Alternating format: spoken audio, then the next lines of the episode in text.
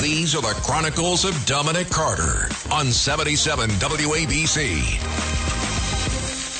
Dealing with the topic of the mentally ill, it's going to get a lot worse before it gets better. Just Monday, Drew Barrymore here in New York whisked away at the 92nd Street Y, an event going on when a man stood up and said, You know who I am. I need to see you at some point while you're in New York. Sell people.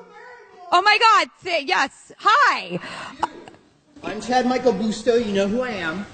I need to see you at some point while I'm here in New York City. Okay? At least they were prepared for it. Security quickly converged on him. She was quickly escorted, Drew Barrymore, off stage.